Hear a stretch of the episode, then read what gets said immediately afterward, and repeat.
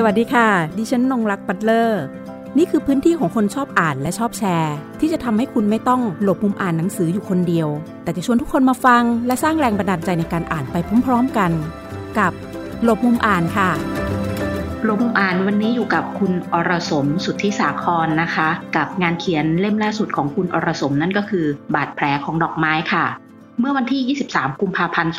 2564 ที่ผ่านมานะคะ ทางคณะกรรมการวัฒนธรรมแห่งชาติกระทรวงวัฒนธรรมนะคะได้มีการประกาศยกย่องเชิดชูเกียรติ ศิลปินแห่งชาติ และปีนี้นะคะ ศิลปินแห่งชาติสาขาวรรณศิลป์จำนวนสองคน นั่นก็คือ คุณอรสมสุทธิสาคร แล้วก็คุณอเนกนาวิกมูลนะคะ หลาย ๆ ท่านเคยอ่านงานเขียนของคุณอรสมมาอย่างยาวนานแล้ว เนื่องจากคุณอรสมเองทำงานนะคะ เขียนในเรื่องของสารคดี ติดต่อกันยาวนาน งานเขียนก็จะมีครอบคลุมหลากหลาย หลัก ๆ เลยค่ะนะคะ คือเน้นในเรื่องของการนำเสนอเรื่องราวในเชิงลึกนะคะ รวมถึงปมปัญหาต่างๆ ซึ่งเกิดจากความซับซ้อนแล้วก็ทับซ้อนของอภายในสังคมเองรวมถึงการนำเสนอให้เราเห็นทางออกในการที่จะช่วยกันทำให้นะคะ ตัวบุคคลซึ่งถูกนำเสนอในงานเขียนของคุณอรสมเอง รวมถึงสังคมเองได้ร่วมกันตระหนักรู้ร่วมกันช่วยกันหาทางออกค่ะ อย่างเช่น ในงานเขียนเล่มนี้ก็เช่นเดียวกันนะคะ ถึงแม้ว่า 15 เรื่องที่ได้นำเสนอผ่านงานเขียนที่ชื่อว่าบาดแผลของดอกไม้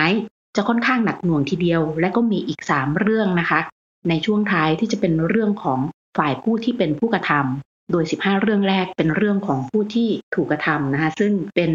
ผู้พิการที่ถูกละเมิดทางเพศนะคะ เราจะคุยกันถึงเบื้องหลังการทำงานของงานเขียนเล่มนี้กับคุณอรสมกันค่ะ ว่าที่มาของบาดแผลของดอกไม้ มีที่มาที่ไปอย่างไรคะก็ที่มาที่ไปของเรื่องนี้เนี่ยจริง ๆ แล้วก็เป็นประเด็นเรื่องของผู้หญิงพิการนะคะ ที่ถูกล่วงละเมิดทางเพศ ทั้งหมดเนี่ย 15 กรณีศึกษา คือจริง ๆ แล้วเป็นเรื่องที่เราตั้งใจจะทำแล้วก็วางแผนจะทำไว้ล่วงหน้าหลายปีก่อนหน้านี้แล้วนะคะ แล้วก็ได้ทุนสนับสนุนจากทาง สสส ผ่านทางมูลนิธิอิงชายก้าวไกลนะคะ ก็เป็นการลงพื้นที่นะคะ จาก หลายหลายพื้นที่ของประเทศนะคะก็จะมีเหนือใต้ออกตก แล้วก็กรณีของผู้พิการที่ถูกกระทำเนี่ยจะมีเรียกว่าหลากหลายความพิการนะคะ ตั้งแต่สติปัญญาคือมีความพิการทางสติปัญญา แล้วก็ความพิการทางหูหนวกแล้วก็พูดไม่ได้ตาบอดหรือว่าพิการทางร่างกายอะไรพวกนี้ค่ะ แล้วก็ในหลายกรณีเนี่ยเป็นความพิการที่ซ้ำซ้อนนะคะค่ะ แล้วก็หลายกรณีก็ถูกล่วงละเมิดจนท้องจนอะไรพวกนี้แล้วเราก็รู้สึกว่าคือสาเหตุที่ทำเรื่องนี้มาเนี่ย ถ้าคนที่อ่านงานเราเนี่ยก็จะรู้ว่าบุคลิกของงานเราเนี่ย มันเป็นงานแนวสะท้อนสังคมนะคะเกี่ยวกับคนชายขอบคนที่อยู่ในด้านมืดเนี่ยเกือบทั้งนั้นนะคะที่งานเล่มนี้เนี่ยเรามีความรู้สึกว่าในฐานะที่เราเป็นคนเขียนสารคดีคนหนึ่งเนี่ยแล้วก็ทำงานเรื่องสะท้อนประเด็นปัญหาตรงนี้มาตลอดเนี่ย เรื่องนี้เนี่ยเราควรจะทำมันมันเป็นเหมือนหน้าที่อันหนึ่งของคนเขียนสารคดี เรารู้สึกว่าลำพังผู้หญิงปกติธรรมดาเนี่ย เราถูกล่วงละเมิดทางเพศเนี่ย ก็ก็ยังลำบากนะคะลำบากคือหมายถึงว่ามันจะมีความย่อยยับทางจิตใจจิตวิญญาณ รวมถึงผลกระทบทางบางทีหน้าที่การงาน แล้วก็ผลกระทบต่อชีวิต แต่เนี้ยคนพิการเนี่ยจะจะยิ่งลำบาก ใหญ่เลยนะคะ มันจะเป็นเป็นความซับซ้อนขึ้นนะคะ ก็เลยรู้สึกว่าเราทำแล้วในขณะที่ทำเนี่ยเราคิดว่าไม่ใช่แค่สะท้อนสิ่งที่เป็น แต่ว่ามันต้องมีเรื่องของทางออก คือเหมือนกับว่าเราแปลความทุกข์เนี่ยเป็นพลังแล้วก็แปลความมืดให้เป็นแสงสว่าง อะไรพวกนี้ค่ะ เราคิดว่ามันมันต้องมีทางออกด้วย แม้ว่าในความเป็นจริงเนี่ยมันจะขมขื่นและมันเจ็บปวดมากนะคะ เราไปเห็นผู้หญิงที่คือบางทีถูกล่วงละเมิดแล้วเนี่ย แล้วก็เขาคือมีท้องอะค่ะมีท้องแล้วก็กลายเป็นว่าเขาจะต้องเป็นภาระของพ่อแม่ ซึ่งต้องดูทั้งลูกทั้งหลานอะไรแบบนี้ค่ะ ซึ่งเรารู้สึกว่ามันมันเป็นสภาพที่ที่หดหู่มาก บอกตรงๆว่าหนังสือ เล่มนี้เนี่ยเป็นหนังสือที่มีเนื้อหาที่หนักหน่วงที่สุดตั้งแต่เขียนมานะคะ ค่ะค่ะ ต้องตั้งสติในการอ่านอย่างมาก แต่ว่าในฐานะที่เราก็ต้องเหมือนกับมันก็เป็นภาพที่สังคมควรรับรู้คือคือจะรู้สึกไม่ใช่แค่ว่า โอ้พอข่าวเกิด โอ้สงสารจังเลย แล้วมันก็เงียบหายไปเหมือนคลื่นกระทบฝั่ง แล้วเราก็ไม่ได้อบอุ้มไม่ได้ช่วยเหลือกันอะไรพวกเนี้ยค่ะ หน้าที่ของการเป็นนักเขียนของคุณอรสมเองเนี่ยไม่ใช่มีแต่เพียงการเขียนถ่ายทอดอย่างเดียวนะคะ ในเรื่องของการนำเสนอเพื่อจะสะท้อนสังคม แล้วก็ชายขอบแล้วก็ด้านมืด งานเขียนเล่มนี้อย่างที่เราทราบว่าก็จะมีเรื่องของความทับซ้อนของตัวของผู้พิการเอง ในทั้งในเรื่องของชาติพันธุ์ความเชื่อนะคะ การระบอบปิตาธิปไตยภายในบ้าน หรือแม้แต่การถูกกดขี่ในเรื่องของความเป็นชนชั้นเมื่อต้องไปทำงานตามที่ต่างๆ บางเคสนี่เหลือเชื่อมากที่ถูก มอมยาแล้วก็ไม่รู้ตัว ผ่านไปสามสี่เดือนถึงรู้ว่าตัวเองท้อง แล้วก็ยังงงว่าเอ๊ะท้องได้ยังไง อย่างเงี้ยนะคะ แบบนี้ก็มีเป็นหนังสือที่ โอ้กว่าจะผ่านไปแต่ละหน้าได้กว่าจะผ่านได้กว่าจะผ่านไปแต่ละหน้าได้ใช่คืออย่างที่คุณอรสมได้เรียนให้ทราบนั่นก็คือระหว่างที่อ่านอะรู้สึกเลยว่าเราไม่ไม่ควรจะมีแค่ความรู้สึกว่า โอ๊ยน่าสงสารจังเลย หรือว่าโชคดีจังที่ไม่ใช่เรานะคะสิบห้าเรื่องนี้ จากเหนือใต้ออกตกนะคะค่ะตัวตัวเรื่องก็มาแบบหลากหลายนะคะเคส แต่นั่นแหละทุกคนใน 15 เคส คือผู้ถูกกระทำเชื่อแน่ว่าอาจจะมีมากกว่า 15 เคสเอิ่มในกรณีของการเลือกเรื่องนะคะ คุณอรสมเองไม่ทราบว่าคือจริงๆแล้วเนี่ยก็ก็คุยกับทางมูลนิธิหญิงชายก้าวไกลอะนะคะ ที่เป็นผู้ให้ทุนสนับสนุนในการทำงาน ก็บอกว่าเราเสนอ 15 เคสกันพอนะ คือมากกว่านี้เนี่ย คนอ่านนี่คนอ่านก็บอกช้ำนะไม่ไหวแน่ไม่ไหวแน่เพราะมันมันหนักไงคะมันหนักค่ะแต่เราก็จะพยายามเสนอที่อาจจะมีความหลากหลายเนาะ คืออันที่หนึ่งอาจจะเป็นหลากหลายพื้นที่ อันที่สองก็หลากหลายความพิการอ่าอะไรพวกเนี้ยค่ะ แล้วก็สามมันหลากหลายอย่างเช่น เป็นชาวเขาเนาะค่ะมีเคสหนึ่งเป็นชาวเขา มีอยู่เคสหนึ่งที่เป็นมุสลิมอะไรอย่างเงี้ยค่ะได้ค่ะแล้วก็ประเด็นที่ว่าเออบางทีมีลูกอะไรอย่างเงี้ยค่ะอืมแล้วก็มีกรณีหนึ่งที่เป็นจริง ๆ แล้วเวลาเราพูดถึงคนพิการเนี่ย บางทีเราลืมนึกถึงไปว่าก็จะมีคนพิการติดเตียงอืม ที่ไม่ใช่เป็นความพิการที่ที่ที่เกิดขึ้นตั้งแต่เกิดอะนะคะค่ะคนนั้นที่ประก็สบอุบัติก็มีกรณีหนึ่งค่ะ ที่ที่เป็นเอ่อผู้พิการติดเตียงแล้วก็คือคุณยายแปดสิบกว่าแล้วถูกเพื่อนบ้านล่วงเกินทางเพศ แล้วก็ลูกสาวเนี่ยเห็นตอนที่กำลังแบบเนาะกระทำอยู่อะไรเงี้ย แล้วก็มีเลือดมีอะไรอยู่นะคะมีมีบาดแผลมีอะไร แล้วก็ เป็นผู้พิการติดเตียงแบบหมายถึงจากความป่วยอะไรอย่างเงี้ยนะคะอืมค่ะ แล้วก็คุณยายเสียชีวิตจากการติดอ่าเชื้อออะไรนะติดเชื้อในกระแสเลือดอะไรพวกอย่างเงี้ยค่ะ ติดเชื้อ ซึ่งแบบ อืม คือก็เป็นที่ที่น่าสลดหดหูใจเนาะสำหรับลูกหลานที่อยู่ข้างหลังอะไรแบบนี้ทุกครั้งที่เขาพูดไปอย่างร้องไห้อยู่หรือว่ามีชาวเขาที่ถูกล่วงละเมิดทางเพศค่ะคือเขาก็พิการเนี่ยแหละเนาะแล้วก็ ทีนี้การท้องเนี่ย โดยไม่มีพ่อสำหรับสังคมชาวเขา โอ้มันเป็นเขาเรียกว่า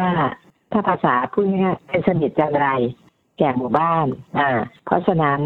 ก็คืออยู่ไม่ได้ก็ต้องเหมือนอัปหิตเองลงมาอยู่ในพื้นราบ ก็คือต้องอพยพลงมาทั้งครอบครัวอะไรอย่างเงี้ย แล้วก็คือหน่าน่าเห็นใจมาก แล้วก็มีลูกอะไรแบบนี้นะคะ คือเราก็รู้สึกว่า อืมชะตากรรมของเขาเนี่ย มันเป็นสิ่งที่คืออย่าว่าแต่อะไรเลยเอาแค่ว่าเราอ่านเนี่ย แค่อ่านนะคะ เรายังรู้สึกว่ามันมันหดหูเนาะมันมันเศร้าอะมันเศร้าหมอง แล้วถ้าเรานึกถึงว่าถ้าเราเป็นเจ้าตัวที่เจอชะตากรรมตรงนี้ด้วยตัวเองหรือว่าเราเป็นคนในครอบครัวเป็นพ่อแม่ที่ต้องมารับภาระมาอะไร นะคะเอ่อดูแลลูกดูแลหลานที่จะเกิดเนี่ยมันมันมันขมขื่นมันบอบช้ำแค่ไหน แล้วก็กระบวนการของเอ่อกระบวนการยุติธรรมเนี่ยมันก็มีความซับซ้อนขึ้นอีก อย่างเช่นเอาคุณตาบอดเคสคนตาบอดที่น่าเห็นใจเนื่องจากว่าใช่เขานี่แหละค่ะอันอันนี้เนี่ยเป็นค่ะเป็นเรื่องข้อกฎหมายที่น่าสนใจมากในในในเคสใช่คนตาบอด เพราะเขาค่ะจะบอกว่าคนตาบอดมองไม่เห็นแล้ว จะอ่าจะพิสูจน์ชี้ตัวบุคคลได้อย่างไรในในลักษณะว่าค่ะคนนั้นเป็นผู้กระทำเขาอย่างเงี้ยคือคือในความเป็นจริงเนี่ยคนตาบอดเขาก็จะมีหมายถึงว่าประสาทสัมผัสกลิ่นเนาะอืมเอ่อหรือว่าความประสาทสัมผัสกลิ่นหู ที่จะได้ยินเสียงหรืออะไรอะไรพวกนี้ค่ะ คือเขาก็จะมีอะไรตรงนี้ที่ที่มันอาจจะช่วยยืนยันได้ แต่ในขณะเดียวกันมันก็คือบางทีมันมีความจำกัดเนาะเราต้องใช้คำว่ามีความจำกัดในในการขึ้นสู่ศาลคดีขึ้นสู่ศาลแล้วก็รวมทั้งถ้าเป็นกรณีของหูหนวกหูหนวกเนี่ยก็ก็จะพูดไม่ได้นะคะที่พอพูดไม่ได้เนี่ย มันก็เหมือนกับบางทีแล้วก็ล่ามล่ามภาษามือเนี่ย ในบ้านเราเนี่ยมันยังน้อยมาก น้อยมากเนี่ย แล้วในขณะเดียวกันเนี่ย มันก็ต้องมีการเตรียมความพร้อมเนาะอะไรพวกนี้ค่ะเพราะเรื่องเรื่องพวกนี้มันละเอียดอ่อนแต่บางทีเนี่ยเอาอย่างน้อยเอาต้องเตรียมความพร้อมต้องคนที่จะมาเป็นล่ามภาษามือเนี่ยในประเด็นที่ละเอียดอ่อนตรงเนี้ย มันเป็นเรื่องที่ต้องอาศัยความเข้าใจ ความละเอียดอ่อนความอะไรด้วย นี่บางทีในไอ้ความจำกัดเนี่ยก็กลายเป็นว่าอ่าบางทีก็ต้องก็กลาย อาจจะกลายเป็นล่ามล่ามภาษามือที่เป็นผู้ชาย อ่า ซึ่งมันก็มีอาจจะความอายความอะไรนะคะเข้ามา หรือว่าล่ามภาษามือเนี่ยควรจะเป็นคนเดียวกัน อ่า หมายถึงว่า เวลาเราเริ่มต้นอะไร เวลาเราสืบคดีพวกนี้นะ มันต้องอาจจะต้องไม่ใช่ว่าแค่พูดถนเดียวนะ อาจจะหลายครั้งอะค่ะ แต่มันก็กลายเป็นว่า เดี๋ยวเปลี่ยนหน้า เดี๋ยวเปลี่ยนหน้าหมายถึงล่ามภาษามือ อะไรอย่างเงี้ย ความปฏิปต่อมันก็น้อยลงค่ะ ขอบคุณคุณอรสมมากเลยค่ะ ในเรื่องของการให้รายละเอียดลงไปถึงในเรื่องของการสื่อสารนะคะ กับทางกระบวนการยุติธรรม โดยเฉพาะอย่างยิ่งเรื่องของการใช้ล่ามภาษามือ ทีนี้ความจำเป็นของการมีล่ามภาษามือ ซึ่งปัญหาที่เห็นนั่นก็คือ มีจำนวนไม่เยอะนะคะสำหรับตัวล่ามเอง การเตรียมความพร้อม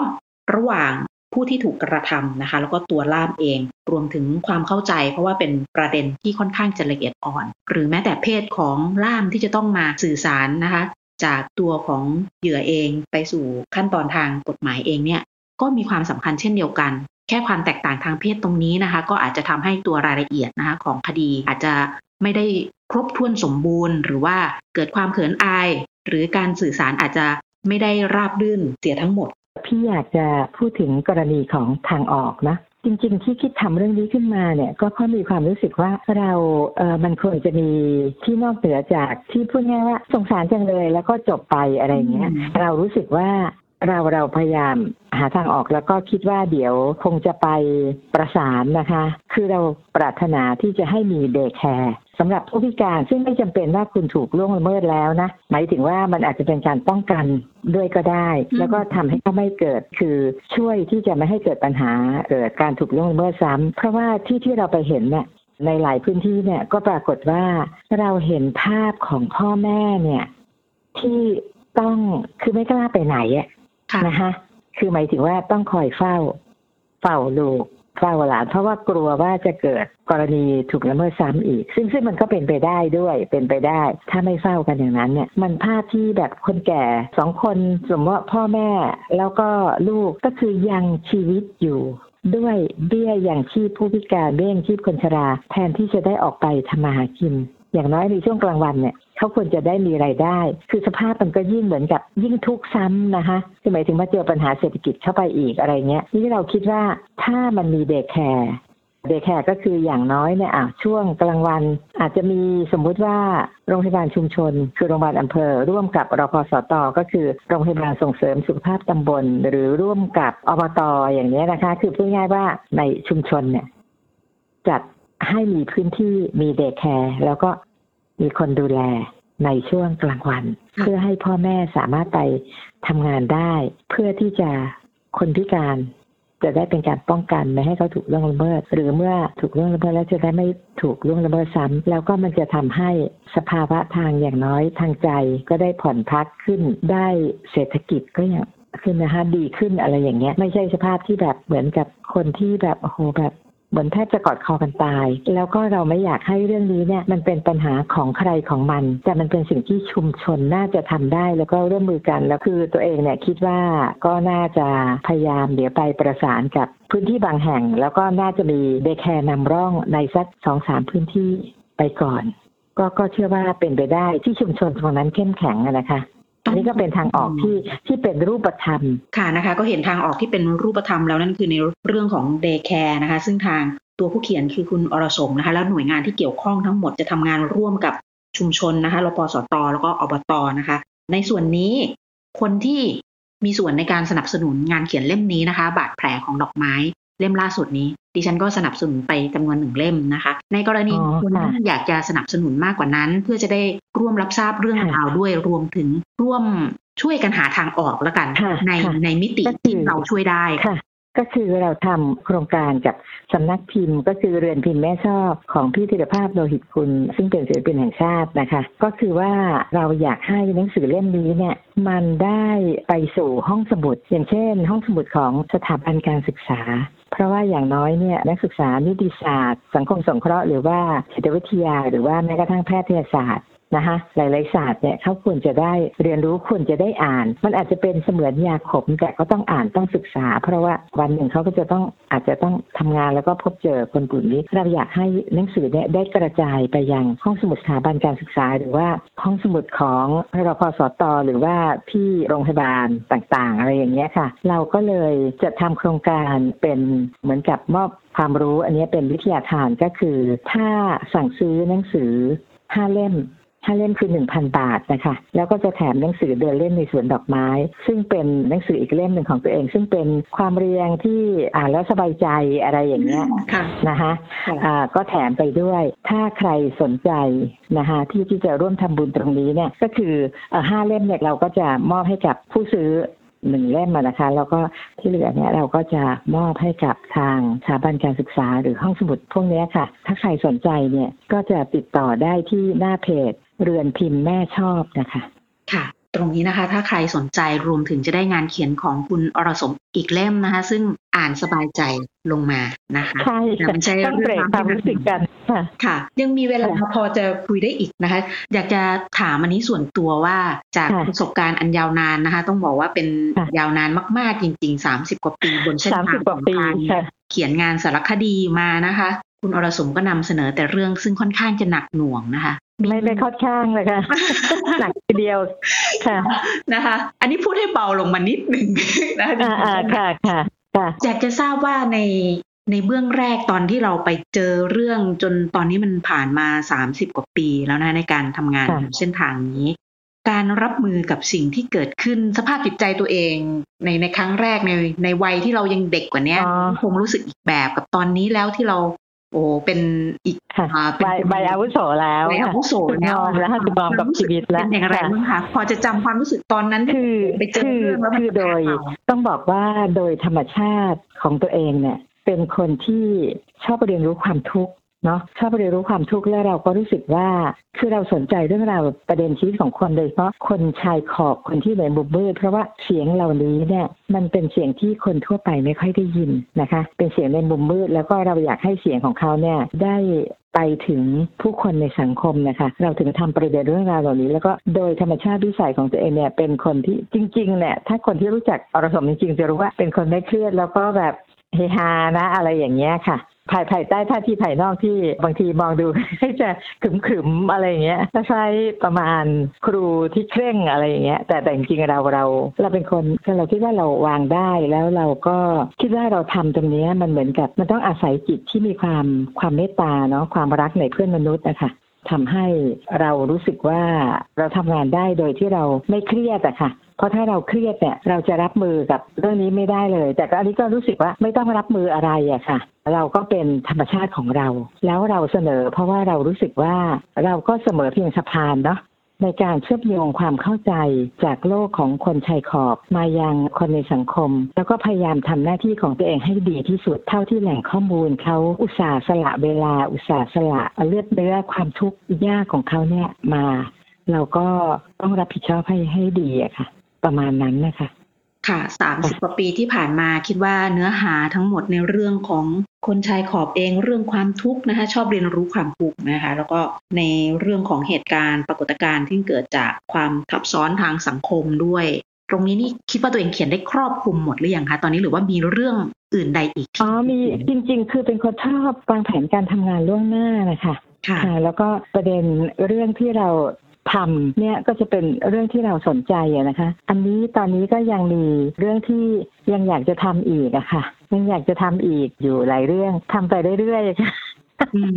จนจัดจะหมดแรงทำนะคะ ค่ะ คือยังรู้สึกว่ายังตอนนี้อายุเอ่อย่างหกสิบสี่แต่ยังรู้สึกว่าเออเรายังมีพลังที่อยากจะทำอะไรอีกมากอยู่อะค่ะ ค่ะแต่ที่เคยพบคุณอรสมก็ยังดูแข็งแรงอยู่นะคะ ยังสามารถที่จะทำได้อีกเยอะเลยนะคะ ในคือคือพลังเยอะอะค่ะค่ะ แล้วก็เรารักในการทำงานสารคดีนะสารคดีก็คือชีวิตของเราแล้วก็เราก็ทำงานนี้มายาวนานนะคะ ค่ะ ประมาณนั้นนะคะ ค่ะ หลาย ๆ ท่านก็คงจะมีงานเขียนของคุณอรสมนะคะ อยู่ที่ชั้นหนังสือของตัวเอง หรือใครไม่มีนะคะ ไปตามห้องสมุดต่าง ๆ นะคะ หรือตามแหล่งเรียนรู้ตามชุมชน เชื่อแน่ว่าหนังสือหลายเล่มของคุณอรสมเองนะคะ จะช่วยให้พวกเราได้เข้าใจถึงชีวิตต่าง ๆ อีกมากมาย โดยเฉพาะคนที่เป็นเสียงอยู่ในมุมมืดนะคะ คนชายขอบคนที่เขาได้รับผลกระทบกับชีวิตจากหลาย ๆ เรื่องด้วยกัน โดยส่วนตัวอ่านมาหลายเล่ม แล้วชอบเล่มมือปืนมาก เพราะว่าสนุก นะเอามือปืนสนุกใช่มากนะคะจริงๆเอเล่มอมือปืนใช่สนุกนะมันจะไม่ใช่หดหูอย่างเดียวเนาะใช่คือโดยวิธีการเล่าเรื่องของมือปืนแต่ละท่านก็สนุกด้วยนะคะใช่ใช่เหมือนเราดูหนังชีวิตมันดู action มีสีสัน อ่า เหมือนเราดูหนัง action เราก็เลย เอออ่าเราไม่เคยได้ได้เห็นใช่มุมนี้ของเขาบางคนมีอารมณ์ขันด้วยซ้ำอะไรอย่างเงี้ย แบบคาดไม่ถึงค่ะอืมว่าแล้วคาดไม่ถึงใช่ว่าเขาจะมาเป็นมือสังหารนะคะอ่าอ่า งานเขียนบาดแผลของดอกไม้นะคะ ท่านผู้ใดนะคะ สนใจก็ไปที่เพจของเรือนพิมพ์หน้าเพจเรือนพิมพ์แม่ชอบเรือนพิมพ์แม่ชอบนะคะ ก็พิมพ์เป็นภาษาไทยค่ะเข้าไปได้เลยนะคะ เราจะได้ร่วมเป็นค่ะส่วนหนึ่งในการช่วยกันหาทางออกให้กับผู้ที่ได้รับผลกระทบที่เป็นเหยื่อจากการถูกล่วงละเมิดทางเพศ เหล่านี้นะคะ รวมถึงขอให้เดย์แคร์ซึ่งกำลังจะมีเกิดขึ้นนะคะนำร่องก่อนเนี่ยอ่าขอให้ดำเนินค่ะการไปได้ด้วยดีด้วยค่ะ เพราะว่าจะได้ช่วยลดทอนแบ่งเบาภาระของคนที่เป็นพ่อแม่ เพราะบางคนนี่ดูแลกันจนแก่เฒ่าเลยนะคะ ก็อยู่กับกันมาโดยตลอดนะคะ ตรงนี้คือคือมันเหมือนมันเรารู้สึกมันไม่ยุติธรรมกับเขาเลยเนาะค่ะอ่า ในฐานะที่เป็นเหยื่อแล้วยังต้องมารับผลทุกอย่างเลย เพราะฉะนั้นเนี่ยเราควรจะมีพื้นที่ปลอดภัยอะค่ะสำหรับเขาแล้วก็อันนี้อย่างอันนี้เป็นแค่ความฝันแต่เชื่อว่ามันผลักดันได้อะค่ะ เดี๋ยวเดี๋ยวต้องหาเวลาลงไปคุยไปอะไรอะค่ะ เชื่อเชื่อว่าเป็นไปได้สองสามแห่งนะคะค่ะ วันนี้ขอบคุณคุณอรสมนะคะ สุทธิสาครที่ได้มาร่วมพูดคุยและทำให้พวกเราได้ร่วมเรียนรู้นะคะ เพื่อเป็นกำลังใจให้กับ ผู้หญิงพิการที่ถูกละเมิดทางเพศนะคะ เรามาร่วมกันค่ะ แปลทุกข์เป็นพลังแล้วก็เปลี่ยนมุมมืดนะคะ ให้เป็นแสงสว่าง เราทุกคนต่างเป็นเพื่อนกันนะคะอย่าให้อย่าให้ใครต้องทุกข์เพียงลำพังนะคะขอบคนนี้นะคะค่ะขอบคุณมาก ๆ เลยค่ะค่ะและค่ะขอบคุณนะคะค่ะ สวัสดีค่ะค่ะค่ะ และขอบคุณทุกท่านที่ติดตามรับฟังหลบมุมอ่าน สวัสดีค่ะ หากมีหนังสือดีๆ ที่อยากมาแชร์กัน มาบอกกับเราได้นะคะ แล้วกลับมาหลบมุมอ่านด้วยกันค่ะ